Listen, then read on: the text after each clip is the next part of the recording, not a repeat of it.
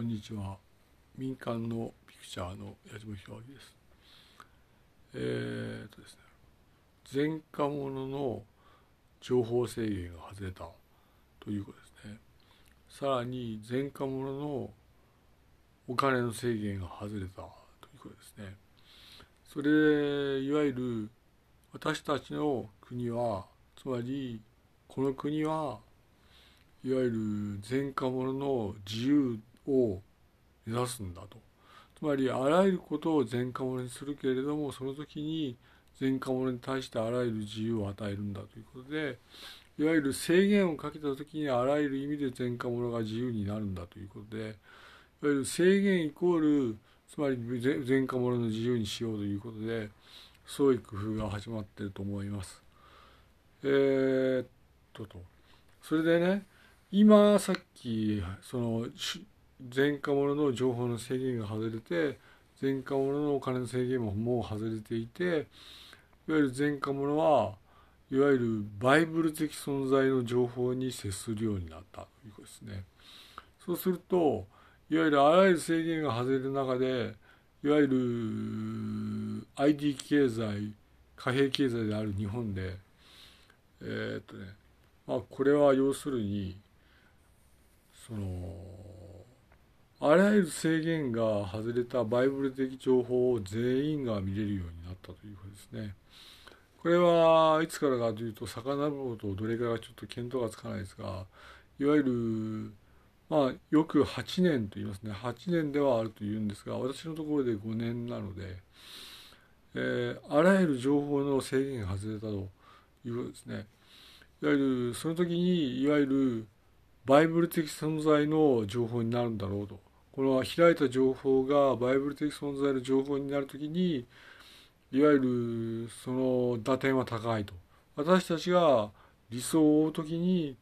どんどんどんどん良くなるということですね。えー、っとねと、うん、それでまあ高度な文明が入ったと。高度な文明が入ってきていわゆるその料金設定をしたところ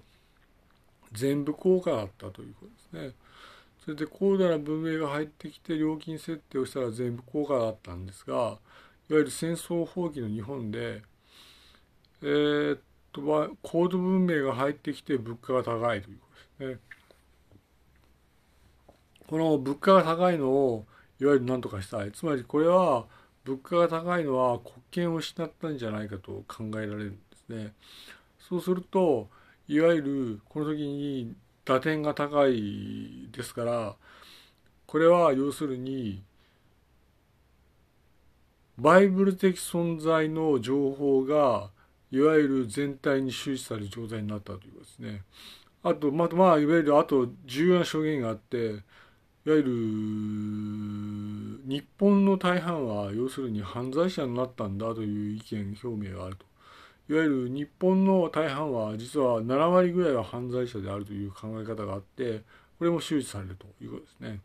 そういう時にいわゆる日本の7割はいわゆる前科者ということですね。